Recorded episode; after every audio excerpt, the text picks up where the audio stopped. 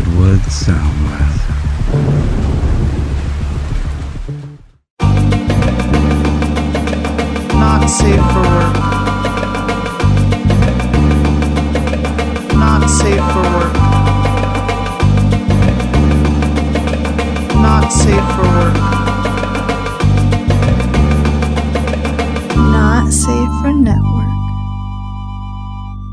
Not Safe for Network. I'm Biggs. I'm Brandon. And I'm Carl. No time for anything else. We got to just launch into Will Smith. The slap. Yeah. Heard What round. what does block. Five Fingers say to the face? Slap! To quote the Rick James. That was uh, it was very Steve Carell of you.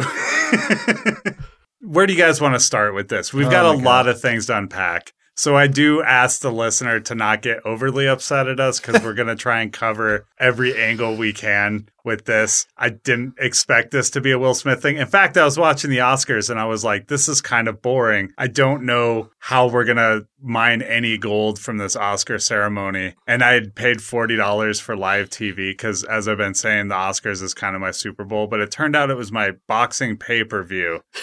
Let's talk w- about the joke. How did you guys feel about that joke?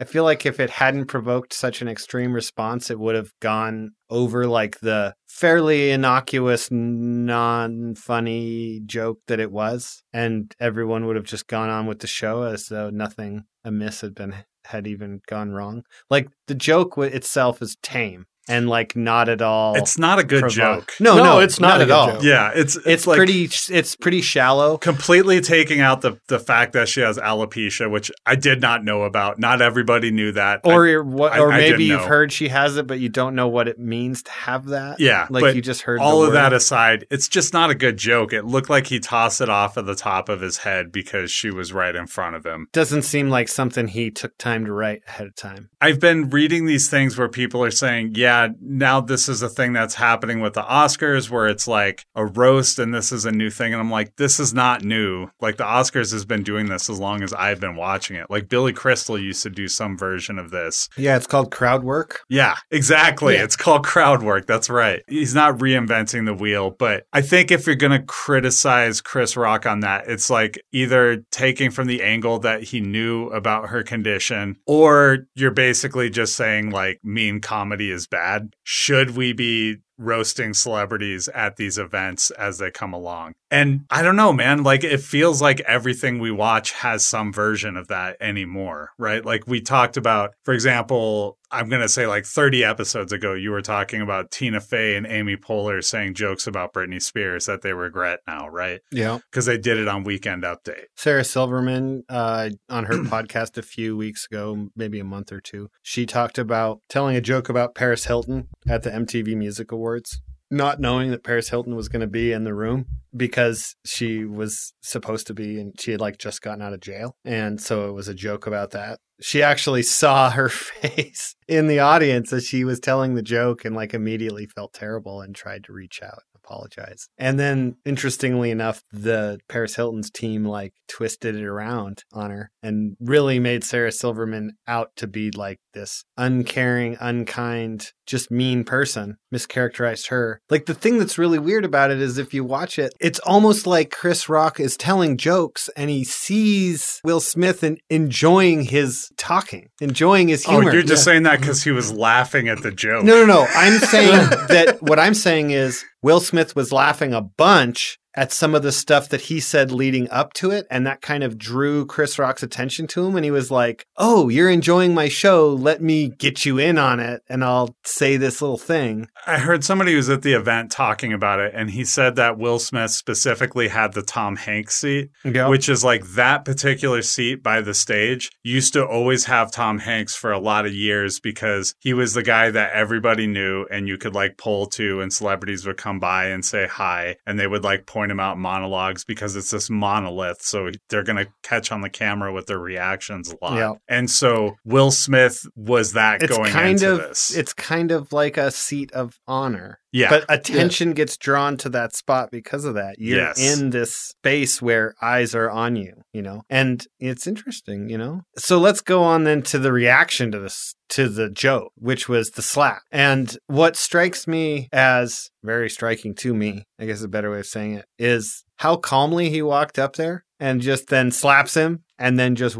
walks calmly back down to his seat. Like at no point does it seem like he uh, lost his temper. Does, he doesn't feel out of control at all. He didn't rush the stage. He sauntered up, you know? Like he was in control of himself, but he deliberately did that. It was a very deliberate action. And uh, I don't know where he learned that that was how you deal with a situation like that. But I mean, he kind of made it all about himself, didn't he? It's suddenly all about him. He made the entire rest of the night about him. Yeah. Uh, before we get too deep into this, and we'll we'll dovetail back into it, I do want to talk about the racial component of this really quick because I do know we have a lot of black listeners. Like I've had a few of them that have reached out to me on Instagram, and like I see it. I, I know a lot of the problems here. I see something like Anthony Hopkins going up after everything's well underhand, and clearly there's not going to be another thing happening. And then Anthony Hopkins is like chastising, and it comes off as real, real shitty Yeah. like real older white guy telling uh, you know everybody else like how to run. And i think a lot of shitty racist stuff is coming in the culture right now. Like I we're seeing people a are lot calling of stuff. Will Smith a thug, as which- soon as that word which enters, honestly, yeah. there was nothing thuggish about his behavior either. He was pretty like that's what a that's how a rich guy assaults another rich guy is by like calmly walking up and just being like slap you yeah in the but face. back in the old day they would grab a glove and then hit him in the face he with almost or did so I've been- challenge him to a duel. yeah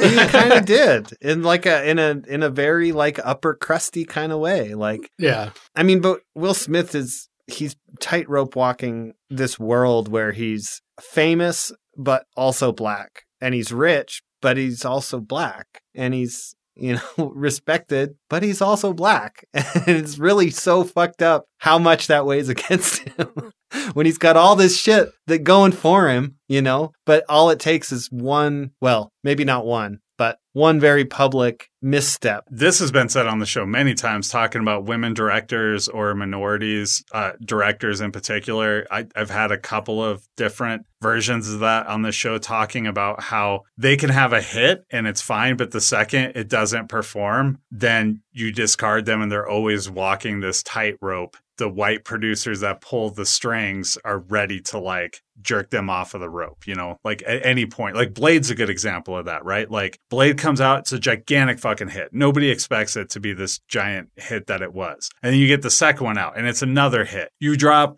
Blade 3 and all of a sudden it's you can't have another black superhero movie because they don't sell. And it's like- like, well, the first two Blades were anomalies. Like that's they don't sell. And then we don't get another one until like Black Panther unless you count like Meteor Man or, or Little Right. Fair like the that. anomaly is them actually green lighting a movie like that, but they look at and they say, "Oh, the anomaly is the result that one of these was successful." When the one time they said yes, it was successful. Right.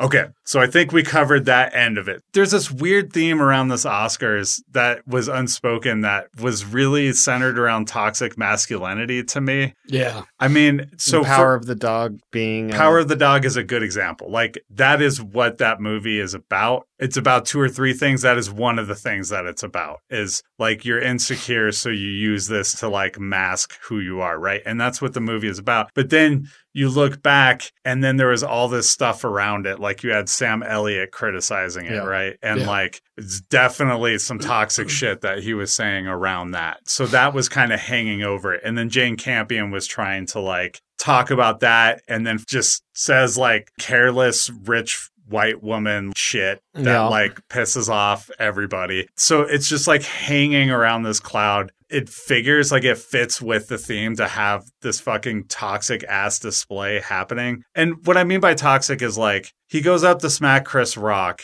And I think you were making this point to me, Carl, before we turn the microphones on, which is he was saying, Get my wife's name out of your, your mouth, right? He says it twice. He says, "Get my wife's name out of your fucking mouth." I think he said. Yeah. When he says that, it's not about protecting her, as he sort of claimed in his acceptance speech slash weak ass apology, non apology, really. It's a non-apology Um, to Chris Rock, anyway. yeah. Like he apologized to the Academy and the Apparently- nominees. he has now issued a statement He has? apologizing, yes, to Chris Rock. But he's like, I'm a work in progress. Like, yeah, a 57 year old work in progress. Great. Congratulations. Calling himself a protector, a fam, like he was protecting his family. He's protecting his own insecurity. Because his family is so public. He tried Yeah. to make movie stars out of his kids. Him and his wife have done multiple interviews and written autobiographies and talked about difficult things in their relationship that are now just kind of part of the conversation about pop culture. because wh- why? Because they write articles about it. Okay, I do want to read this statement really quick, Sure. if that's okay. This is a new thing that I did not have prepared. See, So- okay, so also while you're reading that, are you you're not going to read it out loud, are you? I, I was going to, yeah. It's Oh. not very long. Uh, he said, Violence in all its forms is poisonous and destructive. My behavior at last night's Academy Awards was unacceptable and inexcusable. Jokes at my expense are a part of the job, but a joke about Jada's medical condition was too much to bear, and I reacted emotionally. I would like to publicly apologize to you, Chris. I was out of line and I was wrong. I am embarrassed, and my actions are not indicative of the man I want to be. There is no place for violence in a world of love and kindness. I am a work in progress. I actually think, as far as apologies go, that suffices. Yeah. I, it doesn't take back what he did, but he actually addresses what he did, said he shouldn't have done it. But it's also like, what more do you want from an apology? Let me put it that way. Actually, what I want from that is less. I don't need any of this flowery, poetic bullshit like there is no place for violence in a world of peace and love. What the fuck does that actually mean? That doesn't mean anything. That's not an acknowledgement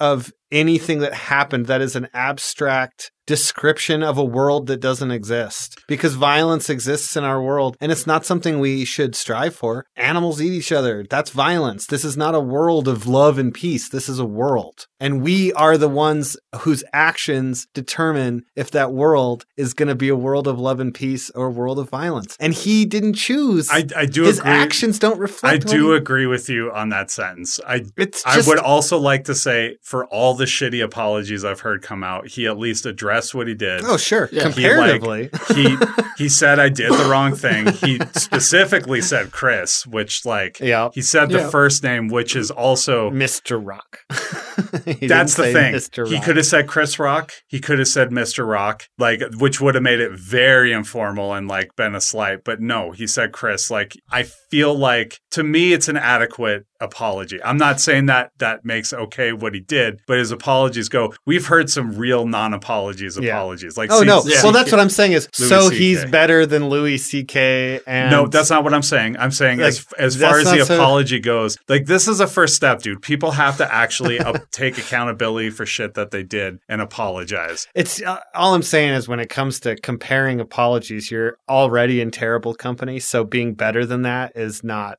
That's that's not what I'm saying. It's I'm not saying impressive to me. I'm saying the first step is actually taking accountability Sure. and apologizing, and he did that. That's the first step, and it's a step that a lot of celebrities do not take so when they get called out. I have another update as well, which is kind of a minor one, but there is a Scientology angle to this, There is so many angles. which is super yeah, weird. we're gonna try and get into a lot of them. Okay, here. so here's the Scientology angle. At first, it was something being spouted by insane people on Reddit. And I actually called one of them out this morning while I was at work and bored and was like, What are you Carl. talking about? like, and I wasn't even being rude. I was just like, this guy was like, because, okay, so this starts with a district attorney who has co opted the situation to help try to boost her run for office as district attorney in Los Angeles. And this, this other guy was like, I'm not going to vote for her, but it's not because of this. It's because she can't see that this is clearly a Scientology PR stunt. She doesn't have the optics. Wow. He said she doesn't have the optics to to notice this this important thing that, That seems is some obvious. mental gymnastics. And I was like, and so I just replied to him and I said, uh, I think that most people don't have the optics because you're literally the only person that I've seen so far talking about the Scientology angle to this. And then he was like, Well, did you teach at a school that Will Smith kids used to go to? and I was like, No. But I Googled Will Smith Scientology. So it turns you out did the work. so it turns out that Jada Pinkett Smith was the one that was mo- primarily into Scientology. Will Smith dabbled in it because he was married to her and because that's kind of a thing. But apparently, Will Smith grew up Baptist and his family would shit a brick if he converted to Scientology. So he never fully joined over. But I'm sure he attended events with his wife, and I'm sure he did stuff with Tom Cruise in some back room somewhere. You know, whatever they do, reading their Thetan levels or whatever. But then I read a thing just like while we were talking that apparently there are Scientology courses that when you are a member of the church, you take these courses. And there are Scientology courses that teach you to unapologetically use slaps and physical force to let a fellow Scientologist know they've done something wrong. It's very common, and Tom Cruise has also, his version doesn't involve slapping, his inver- version is mostly verbal abuse. And if, if you remember, the, Flipping out with the COVID stuff Yes. on the crew. that Yeah. was him using techniques he learned from the Church of Scientology. Now, That's a nice way to say it. It sounded like he's losing his shit to me. right. Well, that's the thing. He's not losing his shit. He's in control. He's doing it deliberately. And when I think about it, I'm not saying that this is a Scientology PR stunt. That seems, Stupid. yeah, we'll say counterintuitive. No, I'm going to say Uh, stupid. You'd say counterintuitive. But I do think that the reason why he did that so unapologetically and mm. so deliberately and so in control is because he was saying like that's what he he learned this technique from the Scientologists that you that's how a way that you shame a person. You think when Chris Rock told the, he told a joke about Jada Pinkett Smith in 2016, then he told another one in 20. You think he's telling one in 2025, the 2028 Oscars, dude? That guy's never telling a joke about Jada Pinkett Smith Okay. ever again. We're going to double back to what you're saying here, but I want to hit it in a broader point, Okay. which is talking about image. I think one of the things that makes this so shocking is that when we were growing up, Will Smith was the clean rapper. He was the one He that, was the clean guy, yeah. He was shame Eminem for swearing in his on his album. Oh, even Yeah. before that, even like pre Oh, like, Eminem, that's- right? Like he would have. Sh- I'm sure he shamed like Dr. Dre and Snoop Dogg and, and guys like that, right? Like he was Parents definitely just against. understand. Right. Well, that's I, I'm talking like more '90s Will Smith when Uh, he was the like putting out. jiggy with it. Yep, that putting out get getting jiggy with it and shit like that. But if you had told me 25 years ago, hey, Will Smith is gonna slap somebody on a stage, and Diddy is the one who's gonna try and like bring the sides together and make it okay. By the way, Diddy is what like Puff Daddy is calling himself now. That's and, the and that stage is the Oscars, and Will Smith Diddy will then is the win an voice Oscar. of reason in this. 40 Dude, minutes later. no- you can't make this shit up, dude. Like no part of that I would have believed. But uh, anyway, so I, I want to talk about we've we've hit on this a few times about how image is not reality in various ways. Somebody's public persona is something that's cultivated and they put that out there. And I think we're in a time where people understand that a little better because we all have social media accounts now. Like we're slightly different than what we are online. Like you don't share everything about your life online. And what you do share, you're choosing what to share, right? Like the people who say every single thing that hits their head tends to like lose people that follow them because it's very dramatic.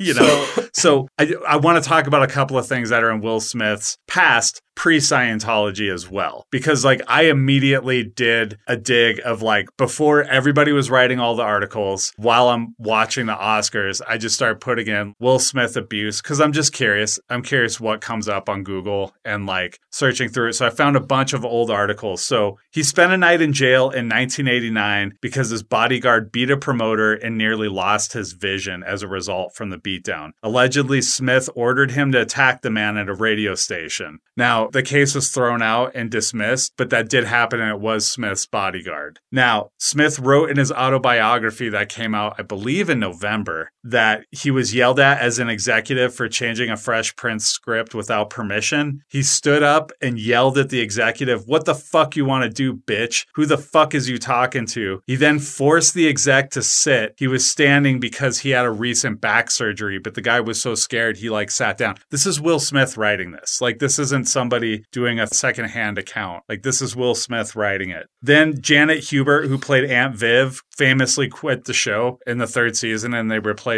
Aunt Viv, right? Like, that's been a story for a long time. So they had this reunion show that they did, I think, for HBO Max, and they cut some footage. But apparently, in the footage, she said that that she quit the show because Smith had cut her pay because she was pregnant. Then she said that he had smeared her reputation. She was dark skinned and labeled difficult, so she couldn't find more work. He responded to her by saying, I could not do a 30 year celebration of this show and not celebrate you. Celebrate your contribution and celebrate your contribution to my life. The person I want to be is someone who protects you, not someone who unleashes dark on you. Like this sounds hmm. pretty familiar, right? So there's some other things that maybe we get into, but I want to focus on that one in particular because there's been a lot of talk about how protection in that speech that he went up and gave, where it's really sounded like he was justifying hitting Chris Rock by protecting his family. This is the same language that he used for firing a pregnant woman. And he's saying, like, no, no, I want to protect you. I want to protect. Like, what are you talking about, dude? You didn't protect her then. Like, where does that come from? I think this is his fallback when he gets called out on shit. Like, it seems like there is a bit of a track record of things here that he's done in his past. It's shocking because we're seeing it out front. But there was little signs of this. It's just nobody put it all together, you know? You know, speaking of image, this hasn't entirely tarnished his image either, because No. there is a very No. healthy portion of the population that is celebrating what he did, that thinks that what he did was the right decision, that he was 100% justified in protecting his family. That's how you solve problems. You know, I hate to like rain on the, that parade, but from a personal perspective, I can't help but feel like it's a cycle of violence that is just kid that just continues forever and it's like when we are kids and we suffered at the hands of our parents a lot of times in order to justify it we internalized it and justify doing it to our kids you know? And people will say well my dad beat me with a belt and i turned out okay. And that always makes me really sad because i think well are you okay you think it's okay to beat a child that doesn't sound okay to me you Yeah. know And it's not like he doesn't have anger in him. He also wrote in his autobiography about his dad abusing his mom and how inside he's a coward. And so everything he has done is to like mask that he's a coward and to show his mom that like he could stick up for her. And he wrote in his autobiography at one point he was a caregiver for his dad and he was at the top of the steps and he was thinking about pushing him off of the steps. I don't think like being abused necessarily causes you to be an abuser, but it can normalize it. it's pretty Yeah. common Yeah. Something you mentioned to me earlier too, off mic, was that anger is never the root emotion whenever somebody there's an outburst of violence. The anger is usually the trigger of the violence itself, but there's always something that happens first that then gets masked with anger. Like whether it's fear or disgust or something, you know, insecurity, anxiety, you know, the the anger is never the core Yeah. it's never the starting point. It's always like the next, it's always step two. Kind of like drug abuse. An addict's problem isn't drug abuse, it's usually something that got them to start taking drugs in the first place. To escape it. like most, I'd say a, a, a, a majority, I would argue that a majority of drug abusers turn to it as a way of Coping. dealing with something else Yeah. and then became, it's not like they went like, ooh, I'll go get hooked on that.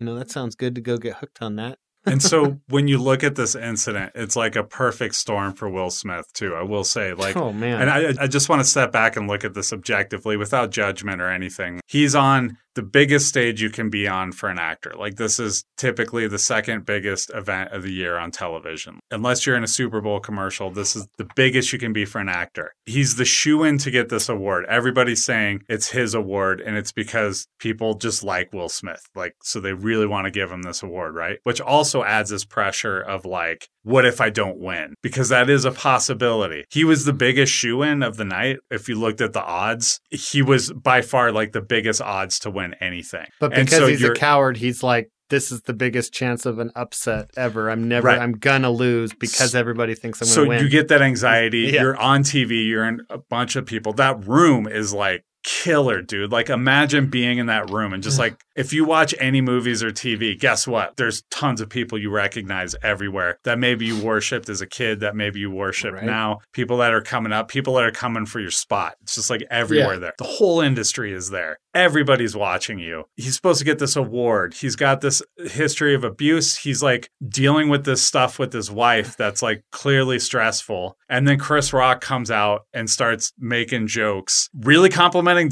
Denzel Washington right before he says Will Smith. It did not escape me that like he spent a minute talking about what a good performance Denzel Washington had. Did not have a joke for Denzel Washington. He was just riffing and he was talking about how good he was in Macbeth in that one particular line delivery. said, Oh yeah, that was the other. That's a very important aspect. He invoked the curse. Oh, mentioned Macbeth. You're Right. supposed to call it the Scottish play. He said it. He said the name of the play on a stage, and moments later, he was struck down with violence.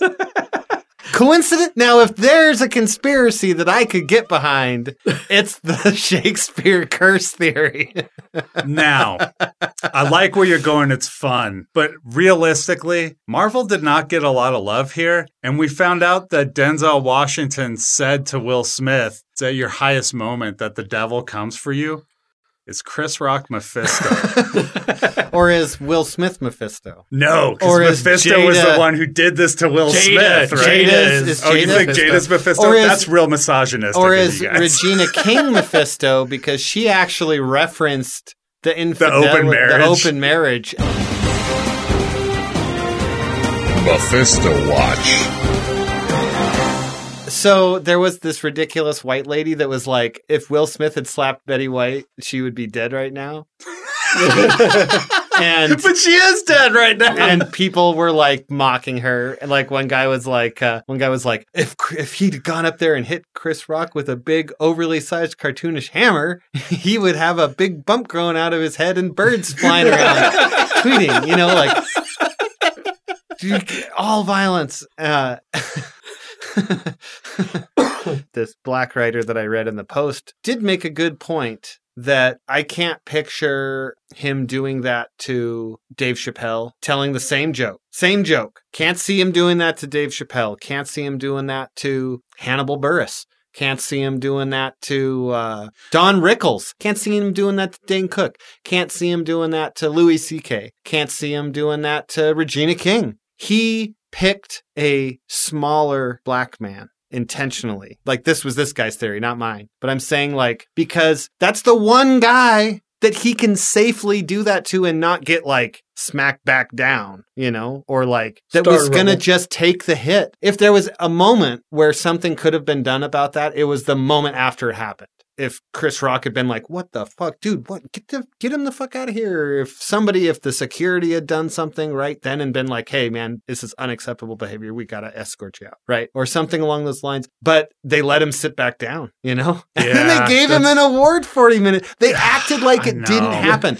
No, And no, that- no, nobody. I, I do. Well, I do okay. want to get into this. They- they- nobody acted like this did not happen. They were, but would you not but say? I know what you're saying. Yeah. if there was a scale and it was like aggressive aggressive on one end and passive aggressive on the other end they were pretty much on the passive aggressive end of the seesaw for the rest of the night yeah, I think like they made like side side comments and like they definitely no- talked nothing about it. directly Yes, they definitely talked about it. They they, They said talked that around it. in the no, they did not talk around it. you sure? Like I I saw the, Okay. I saw the guy at the academy who's like holding up everything, and they were all in shock. At first, they thought it was a bit. They also thought it was a bit between Will Smith that hadn't and Chris been Rock. discussed ahead of time because stuff Yes. like that does And then they talked to Chris Rock and made and found out it wasn't a bit and made sure he was all right. And then they were split directly down the middle. Like half of them were like, we should escort him from the building, and half of them were like, dude, the optics on this is fucking terrible. no matter what this." they do though Right. So like I think where they fell was like we're damned if we do and we're damned if we don't. Just which is keep the true. show going. D- dude, this Yeah. is I I am not saying they made the right decision. the show must go on But like that was the decision that is they went with. accurate, dude. There was Yeah. no right decision on this one. They're both bad moves. So it's like I'm not gonna necessarily lance him for this one because like I don't know what the fuck I would do either. Because I'd be like, man, that's gonna look terrible, especially because like he's probably gonna win best actor. You know what they should have done is they should have been like, you know, this one time, let's peek and see if he won. because that makes a huge determination about how the rest of this night's gonna go. Yeah, if he doesn't win, Because if we kick him out and then he wins, can that I go? looks Can I go against too. that? He was the most odds-on favorite of every of every category of over the night. If he somehow didn't win after that happened, you also get conspiracy theories that pop up That about say racism. that they changed it, Dude, there's no winning in this scenario. Like There from really their is. from their perspective, there was nothing you can do. I'm not saying they made the right decision. I just don't.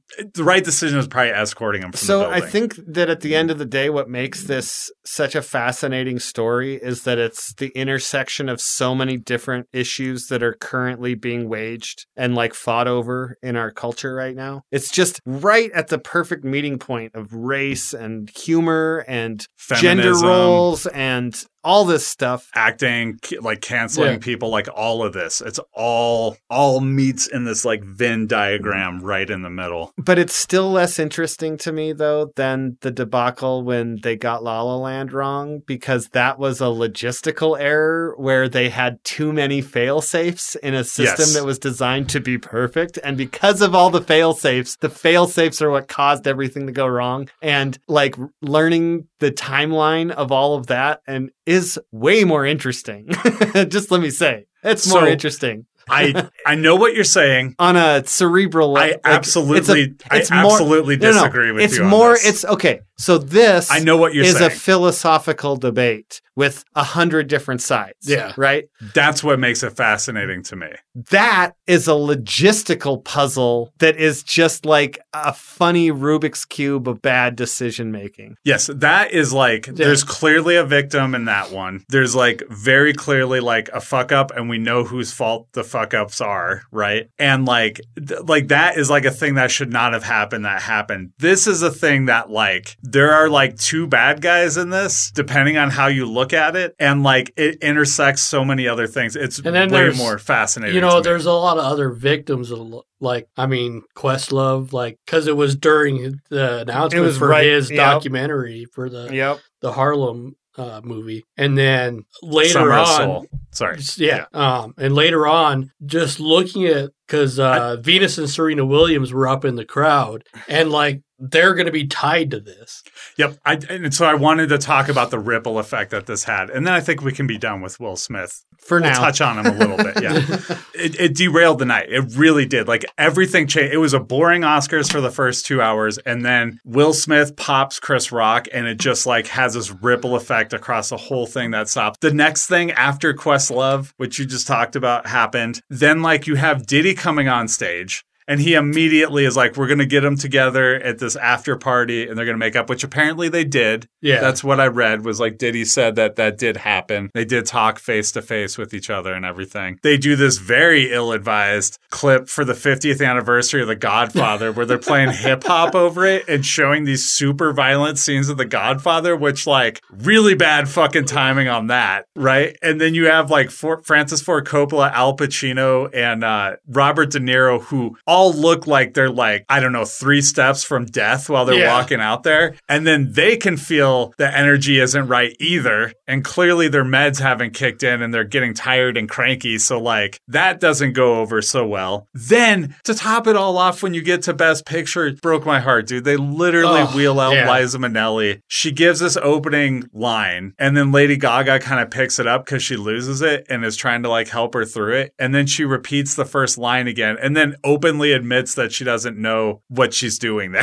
like, it's like, it's fucking heartbreaking, dude. Like, everything just fell apart as soon as that slap happened. Like, say what you want about the first two hours being boring, but it did run like clockwork and things did work and stuff happened that was supposed to happen. And then everything just went off the fucking track as soon as that happened. Like it derailed the rest of the night. Like it's not just Questlove either. Jane Campion goes to get her moment. She is once again overshadowed by a King Richard thing, right? she uh Like, which although maybe no, she no, but deserved you know it a little funny? bit, but she also caught a little bit of flack because apparently one of the things she said in her speech was to she opened her speech giving a note to uh Robin Hood, Prince of Thieves, uh dances one running with wolves, I mean. oh, uh, Uh oh, because Kevin Costner, Kevin Costner. introduced So her. Kevin Costner said something, gave a little speech before he announced, and she came out, and then she like criticized his speech. Okay, I'm behind Campion on this one. I'm going to be very real. I have watched many speeches in the Oscars. I have never seen, Brandon, back me up on this. You saw this. I've never seen such a fucking long winded speech at any award show ever. Dude. Is that what It she was said? Was that it was long winded? kinda- Basically, She, she was basically like, sum it up a little bit. Yeah, but like, yeah. he fucking went on and Hmm. on and on, dude. It was fucking boring, dude. He's I guess it depends the, on. I guess it depends on if It was also said- conceited as fuck because he's talking about the role of the director and how like all these people will like tell a director they're wrong, but like they really got to see it through and all this shit. And he's saying all this shit because he won Best Director for Dances with Wolves. He's also So he like what inflating about. the Kevin Costner What you're saying balloon. is that he knows what he's talking about. I'm saying that like it was pompous and fucking. And he took Anyways, long-winded. half an hour to tell She- the story. That's it, dude. He took so goddamn. Well, like if the but thing if was it- 38 he- minutes he over, said and he was every- responsible for he coulda 20 said of it. Every word in that thing in about 30 seconds. Yep. He shattered the hell out of that thing It was like he was in a baseball movie and hit a home run. and was Except- walking and crawling around the bases. yeah, it's just like giving a speech about how he hit that home run as he's like rounding first and he's on se- minute seven of walking to first because apparently the timer's off. It was awful. and then he, and then he dies between second and third base, and they have to like uh, Bring out the ambulance, weekend at defibrillate him. him. No, they weekend at Bernie's him around the bases the rest of the doing the speech still.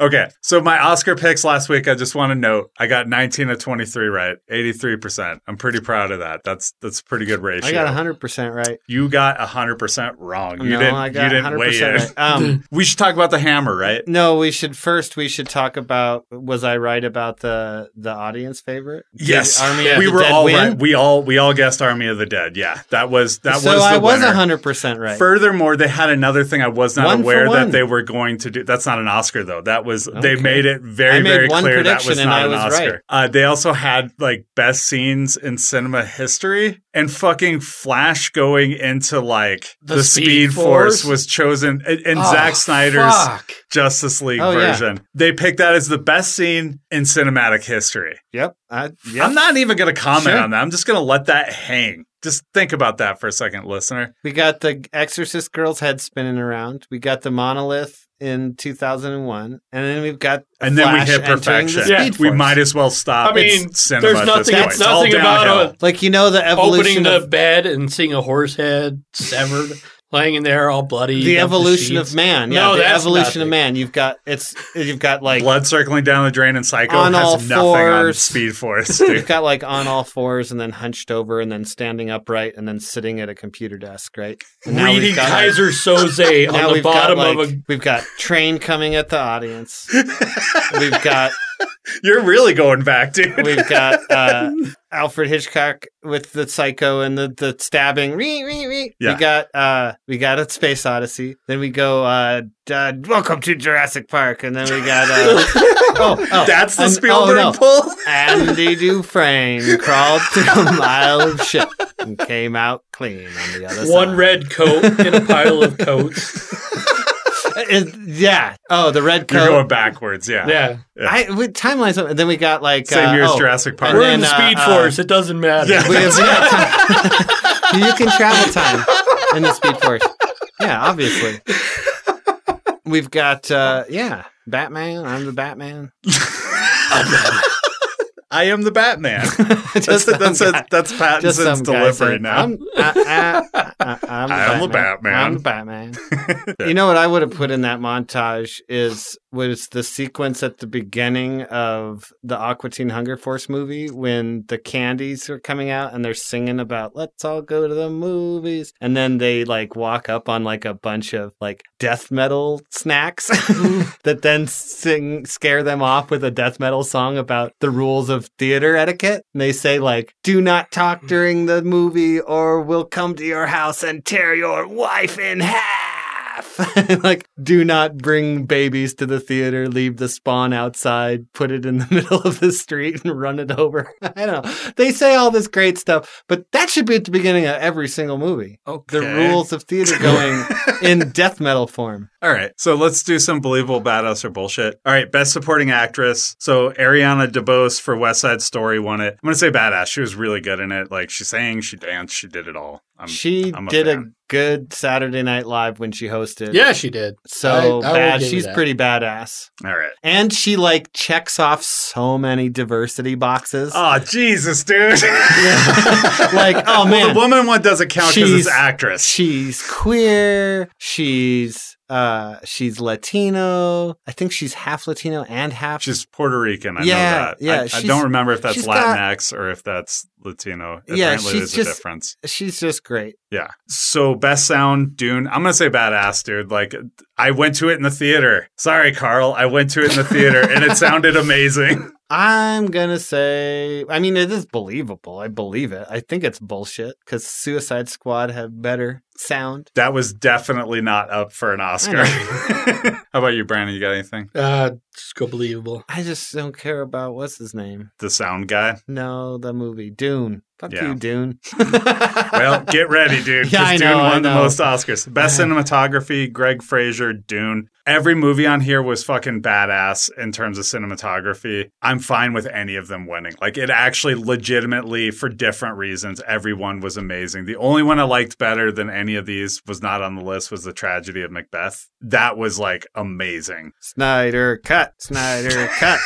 so you go bullshit? no, I think it fucking whatever. It's believable. Stupid Dune being all Dune like Dune. All right, best documentary short, The Queen of Basketball. I'm going to say badass because usually the winner, it's like an issues thing. They're always like revolved around issues, but this is the first woman to to be drafted by an NBA team and uh, she never played for him, but it was really interesting like hearing her life and hearing her story. It was kind of fun. That sounds interesting. uh, best visual effects, Dune. So I'm- Wrong. I'm gonna say badass because this is the only one that didn't have holes in the effects. Everything else I looked at, there was stuff that was a little wonky at certain parts. Suicide Squad. Uh, not up for an Oscar, but I like know. Spider-Man: No Way Home, there was some things with the lizard that was a little wonky. Giant. Shang Chi looked good, but the dragon at the end like didn't Yeah, look super great. Like there was just little I did, wonky things. Morris is definitely like one of the greatest inventions of the MCU of all time. So, Agreed. but uh, no, giant starfish.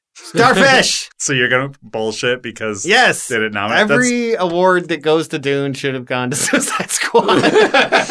All right, best animated feature Encanto. Bullshit, dude. Oh. Flea should have won this, but furthermore, I would have picked Wait, any of the won it? Flea F L E E. Oh, okay. Uh, is this documentary that was nominated for three Oscars, didn't win any of them, but it was actually filming this guy from Afghanistan talking about escaping Afghanistan, going to the Soviet Union, and also dealing with being gay and like being human trafficked and stuff like this. It was super interesting, had a really good story, and they animated it to kind of protect his anonymity, but also show the parts of his life without having it just be him talking like actual narrative kind Right. of things. Reenact. I've never seen anything like it. It was incredible. But then, furthermore, I would have picked any of the other Disney movies over this, which was like Raya and the Last Dragon and uh, Luca. uh, Luca. Like, we're both better than this. It, I they picked the worst one, dude. I just did not like Encanto. I'm Well, sorry. Well, you don't like music. I don't like musicals, but there was other musicals on the list I would have put above this. You also don't. You, Luca's a I'm pretty sure you famously hate Lin Manuel Miranda. I do not. You know that's not true. I am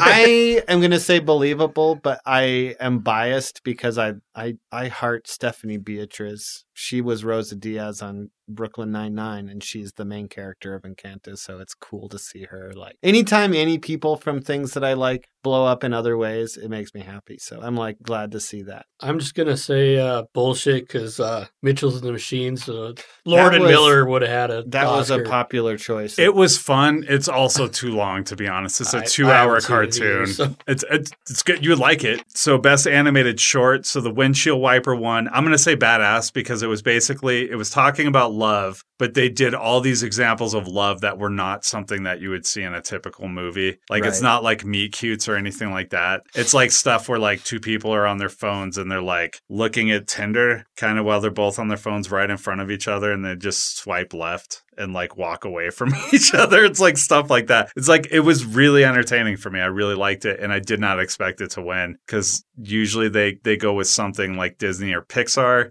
which didn't exist in this, but Robin Robin was kind of the style and Right. that didn't win either. So I I'm just impressed that they picked that one. Best supporting actor Troy Kotsur for Coda. I'm going to say believable. He was really good in it. He would not have been my choice like even out of that movie. There was a lot of good performances in that movie. I thought Kodi Smith McPhee had a really difficult needle to thread in Power of the Dog, and I probably would have handed it to him. But it was still a good performance, and I was Supporting very actor? happy to see his speech. Sean Gunn as Weasel and Suicide Squad.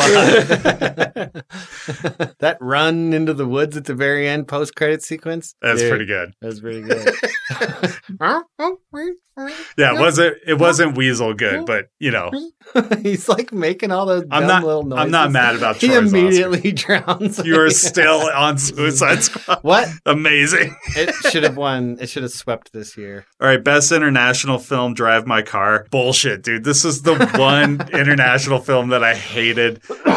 I kept hearing about this one, and people really wrote or died for it. It was boring, dude. It's three hours and nothing happens. Like, it's so boring. I would have gone like worst person in the world, which like talked about misogyny and like people being about that one. canceled, but like actually looked at it in a real way and showed many facets to it. Uh, my personal pick, once again, would have been Flea. Like, Flea should have won. I can't believe it didn't win anything. Uh, best live action short, The Long Long, Go- Goodbye. The Long Goodbye, yeah. I think this was believable. The second I saw Riz Ahmed was at the center of the short, I'm like, oh, this is going to win because there's a big actor in the middle of this, you know? It's not the way I would have gone, but it did have a good, stark message about how immigrants are treated. I would have gone Please Hold, which had no chance of winning because it's a sci fi short, and anything that's sci fi is just not going to win at the Oscars like it never does. But it was a really good explanation of how the prison system works and kind of where we're going with automation. And it's a dystopia for sure. You would actually love it, Carl. I think you would love this short. Best costume design, Jenny Beavan for Cruella. I think this is believable. Yeah. Like Yeah. she did a good job on it. I think it should have been Dune, honestly, because this is a long-standing thing with the Oscars,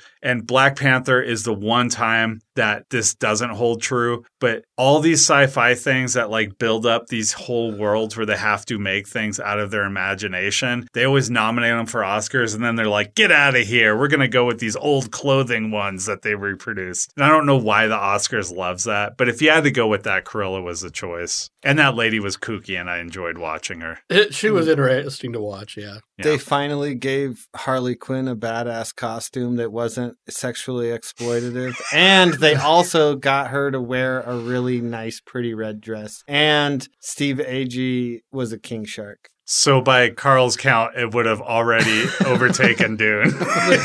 I'm just, I want to give every award that Dune. I'm, I'm hearing that. I am hearing that.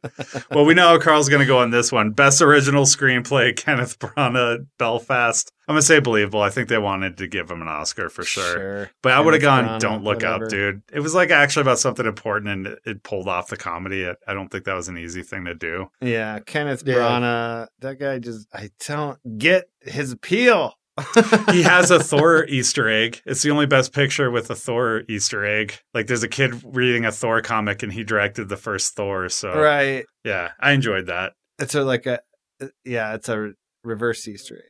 Yeah, it's a, it's a nod, is what it Yeah. is. Uh, best adapted screenplay, Siân Heder for Coda. Dude, this is bullshit, man. I'm sorry. This is bullshit. They just picked this because it's feel good and they wanted it. Why was Suicide picture. Squad in there? Suicide Squad was not on there. Go off, Carl. What, what other? Well, who do you think should have won adapted screenplay? Uh, Power of the Dog. Okay, Like they did a really good job of having a nuanced story there. Like you watch it one way the first time, it means something different than when you rewatch it. There's stuff layered into the story that I think every time you watch it, you pull out something more out of it. I think that's the sign of a really good screenplay. Like, you know what I think about like as a great screenplay? Like Fight Club. You know what I mean? Like the screenplay for Fight Club, there's so many layers within that. And Power of the Dog is closer on the Fight Club scale, whereas like Coda is very far away from Fight Club. Best score, Hans Zimmer for Dune. Bullshit. Hans Zimmer sucks. Yeah. That's what he's famous for. I mean, that noise is pretty good, but it's like in every trailer. I now, miss right? the days when every trailer had the strings from uh what you call it, Requiem for a Dream.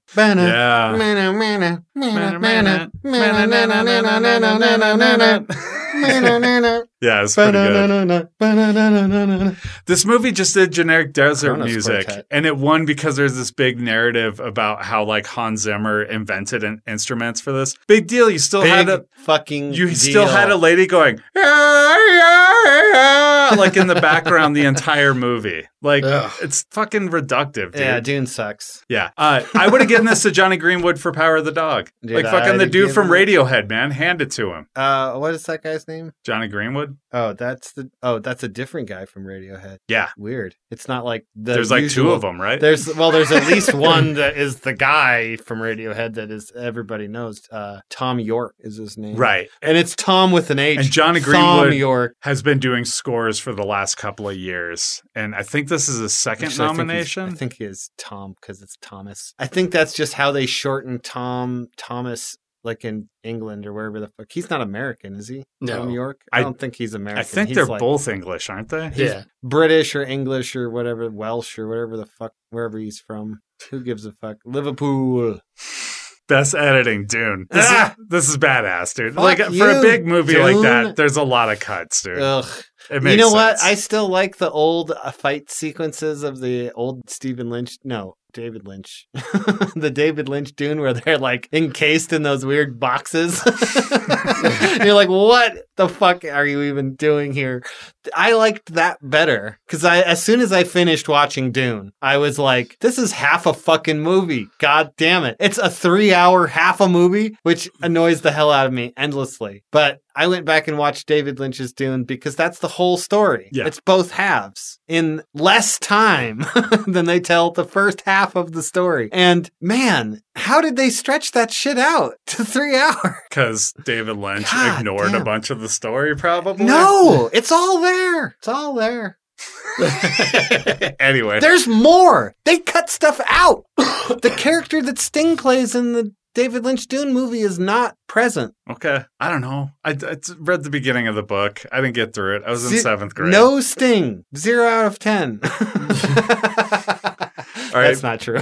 Best documentary feature. So Summer of Soul one, as we talked to Questlove. before. Believable. Um, I'm gonna say believable because, like, if I'm being honest, I think the only reason it won was because they wanted to put Questlove up on the stage. sure. And Questlove probably regretted being the one up on that stage. Oh due to yeah, the bad timing. timing. I thought it was a great concert movie, like great with a capital G. But as far as documentaries go, you know where I'm going with this? It's Flea, dude. Flea should have won three Oscars. What the fuck? Anyway, Okay. uh, best production design. So Zuzani Sipos and Patrice, Patricia Vermette Dune. Uh, I'm gonna say believable, but dude, Tragedy Macbeth had these crazy like minimalist sets Production that were design. like amazing. Yeah. So now we're talking about like special effects, practical special effects. No, that was visual effects. We are talking about, About like scenery, basically. Yes. So like scenery like uh setting up stages of rooms and stuff like that like everything that the characters are walking through. So like in tragedy of macbeth they have hedges everywhere and they have these like monolith kind of looking blocks for the castle and they Okay. they have like stuff like that basically. Um i think it's incredible. They have a scene where the the witch who always turns into three witches when there's like reflections on the water because they take one witch and they have it reflect twice and then it becomes three witches. It's kind of cool. But they're in the castle at one point. Macbeth is talking with the witches the second time and water starts to fill up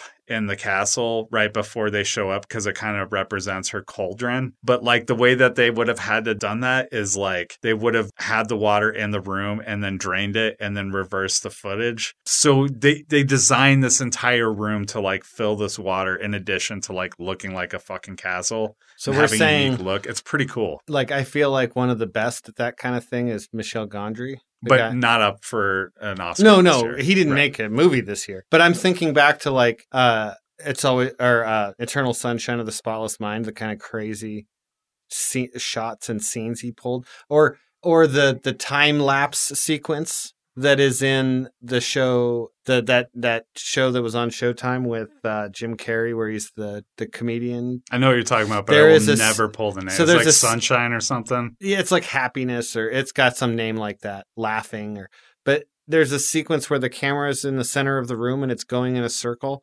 and as the camera goes around, it's like showing time passing. And if you look behind the scenes, like they're literally as the camera's revolving, they're like behind the camera rearranging the entire fucking apartment constantly. So it's all done in real time, but it feels like a time lapse, like the time is passing as it's going in circles. It's fucking brilliant. It's one of the most brilliant sequences I've ever seen. That is production design because it feels Uh, like if they, if they're uh, if they are taking the room to like be able to accommodate these things. yes, they're doing sure. things like pulling a rug and there's a different rug underneath it. Yeah, I think that would fall under that. Yeah. Yeah. Yeah. It's just genius. It's not always special effects. That's just like the It's- flashy one that I pulled. Like most of it is just like straight up like in Tragedy Macbeth. They have parts where they're out in the courtyard and they have these hedges that seem to go on for infinity on the sides. And it's in this like 4 3 kind of boxy format, but it like looks incredible. Because you know, like uh, they filled a fake body with pig and cow guts, and then had Steve Agee pull it in half for Suicide Squad.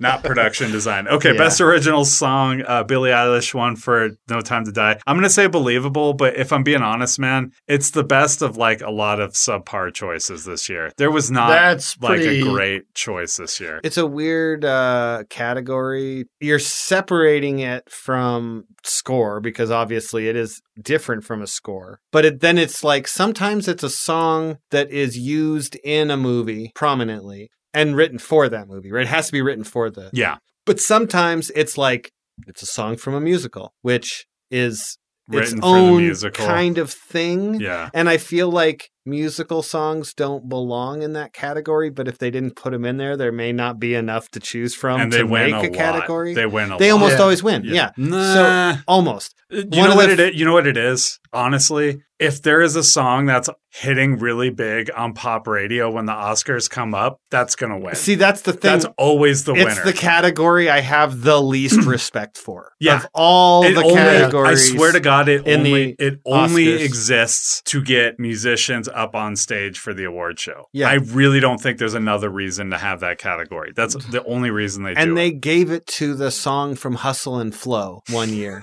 and I'll never I'll never forgive them for that. I know because you always bring it up. It's so stupid. Yes, Three Six Mafia has more Oscars than The Suicide Squad. Oh, you're framing it that way, huh? I just want to make you more So mad now, you're choosing violence. That was basically the Slap. equivalent of a slap.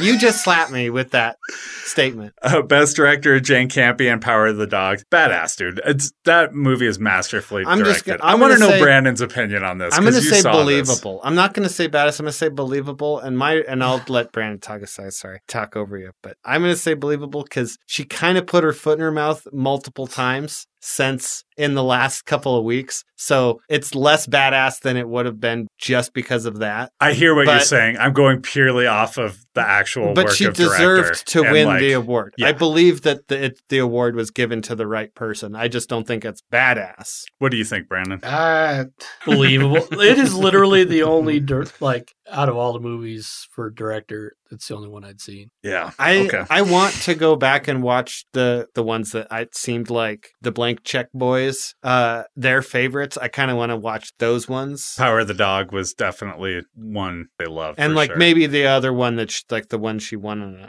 her other Oscar. I don't think she won another Oscar. She was nominated for The Piano, which is a great movie, but Oh. she I don't think she won anything. But she was nominated for Best Director. Maybe she won a screenplay Oscar actually. Yeah, I think she won a, a screenplay Oscar. But anyway, uh Best Actor Will Smith.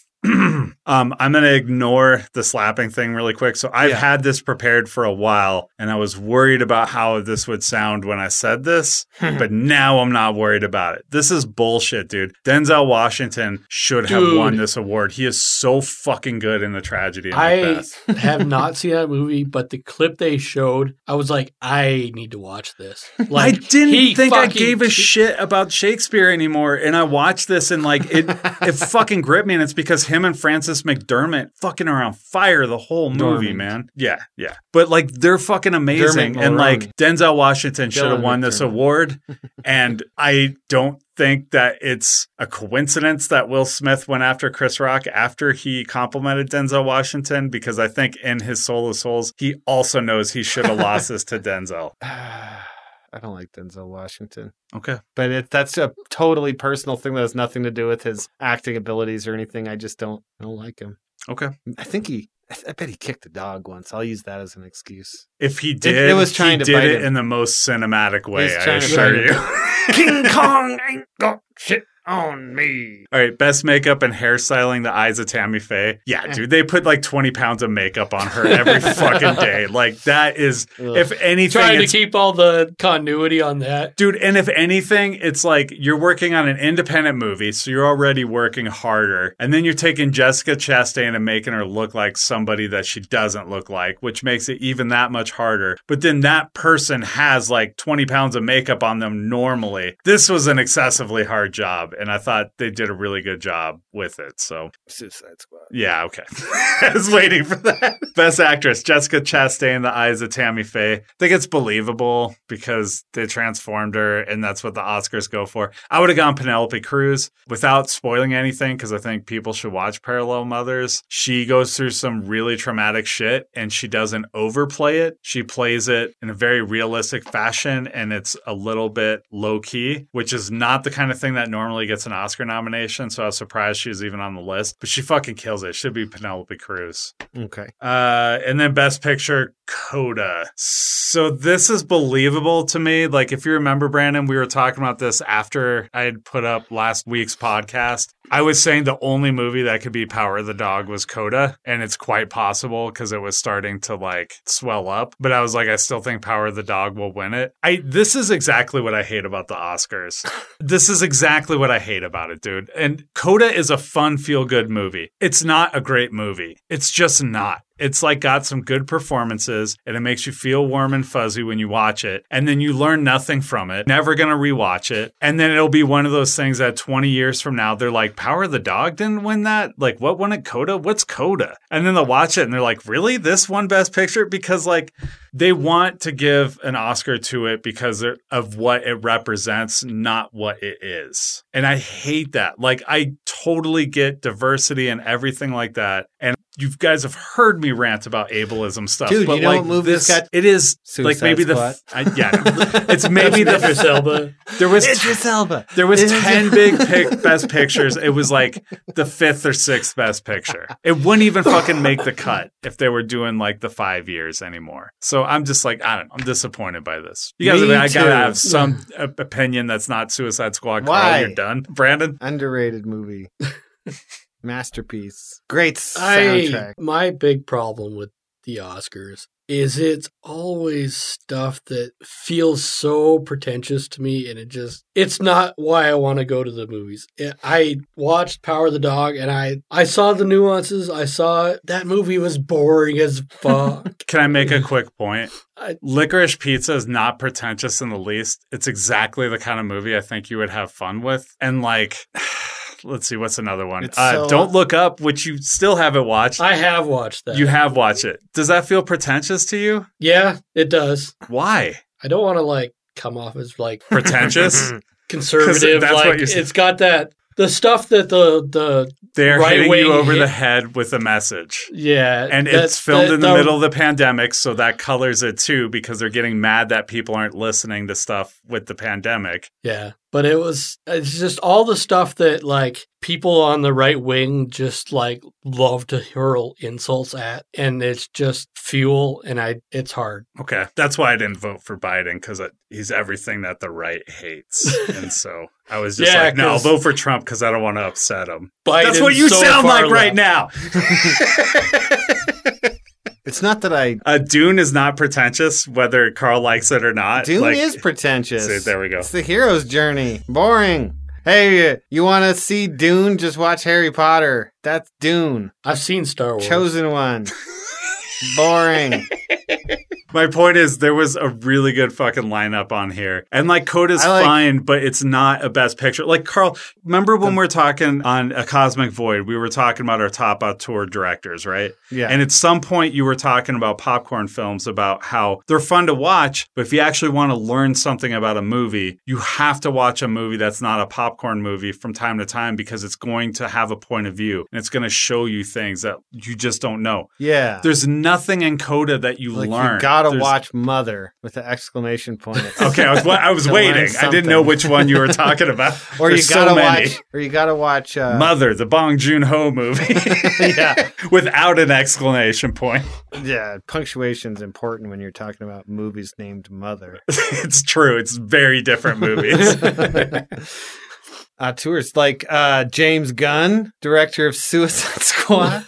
That's who's good. what did you learn from the Suicide Squad? I'm just curious. I learned that even the most evil uh, monsters can grow and and and improve themselves, and they don't necessarily become good people, but they can make a positive impact in other people's lives. Are you talking about Starro right now? No, I'm talking about I'm talking about the growth, the the conclusion of Harley Quinn's arc that began in the first Suicide Squad movie, continued in uh, Birds of Prey, and concluded in Suicide Squad. And it's more of a thematic arc than a plot arc because the movies are not technically connected, even though they are, but they're not. And uh, she comes to a real good realization. She really learns a lot about herself during her whirlwind romance with the dictator of this of this island country of Malto Cortez. And then she realizes he's bad for her and she fucking murders him. Good for her. Empowerment, growth, character growth. Ladies and gentlemen, 2021. Idris Elba decide he chooses to be hero and he has a small but but measurable positive impact on his daughter's life. And it's not a lot, but it's what she needs in that moment. Okay. Do we still want to talk about Guardians of Justice or do you want to go off on Suicide Squad for another 25 minutes? I don't want to talk anymore. Can we table can we table sure. Yeah. Guardians of Justice? I think we're all done. Did you guys But- watch but the whole thing? No, I've only watched three episodes. I watched it all. You got to the end? Yeah. Man, isn't it stupid? I, I'm not going to say it till. till Okay, we're we'll talk Hold on. what? hold on. Okay, not- fine. Let's talk about Let, it. me just wrap it up. Just let me just wrap it up. So, what did we learn today? We learned that Brandon didn't watch anything this year. I didn't watch Oscar movies. God damn it! Yeah, I didn't watch Oscar. Movies. You movies did watch either. Oscar movies. You just didn't choose to like enjoy talk them about any of them, because they're suck. like I visual watched- effects, Spider-Man: Homecoming, your or, or No Way home, Home. whatever. Yeah, No Way Home. Your favorite movie of the year when we did our year's end list. No opinion on it with visual effects. You just let me like lay it out to kill it. I honestly don't care. I So, like I said, we learned that Brandon doesn't care about Oscar movies or watch them. We learned that I am obsessive over Power of the Dog and Flee this year. We learned that Carl only cares about the Suicide Squad. Well, we and learned we cares learned in the opposite way about Dune. Yeah, we learned that that Dune basically stole the Suicide Squad's spot in all of those. So, Suicide Squad has more Oscars than the Suicide Squad. Yeah, it's true. That's depressing. Will Smith has more Oscars than Suicide Squad. yeah, that's okay though. I mean, I think that Will Smith has earned Oscar wins in the past that he didn't get. I don't. I think he's done some Which pretty one? good shit. I don't know. When he was Muhammad Ali, maybe. He was. He was like the fourth best performance that year. when he was. uh How about when he was The Pursuit of Happiness? That's not a good movie. What about when he was the training? No, that was Denzel Washington. what about when he was when he flew the, plane and Men no, in Black that's the third time? that's Denzel. yeah. What about when he flew the? this is some racist what about when he was- shit, dude. What? You're not. Why? Okay, Because fine. you can't okay, tell fine. the difference between two people. Okay, fine.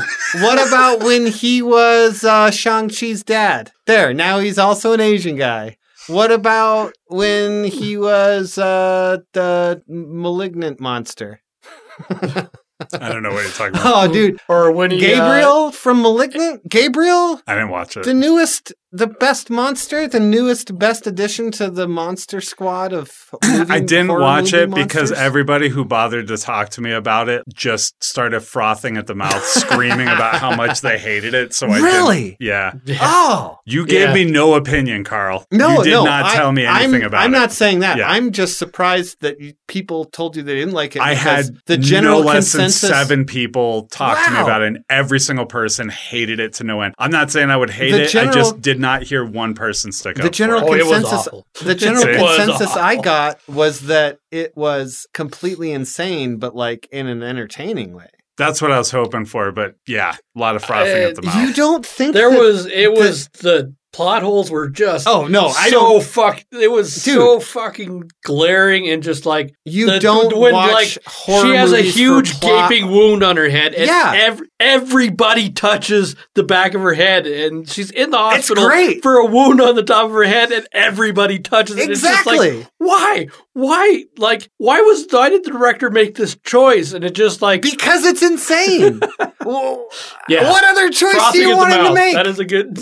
what other choice you want him to make? It's the most insane. Dude, Brandon just hit Carl. Slap. All right, take it easy. Please rate and review our show. Sign up for an Anchor account and you can leave voice messages through a link in the description of the podcast or you can answer our poll questions. Reach out to us through Instagram at redwood underscore sound underscore labs or Facebook at facebook.com slash redwood sound labs. Email us at notsafernetwork at gmail.com. Not Safe for Network was created and hosted by Carl Borneman, Brandon Beardsley, and Alex Small. Produced by Aaron Donaldson and Alex Small.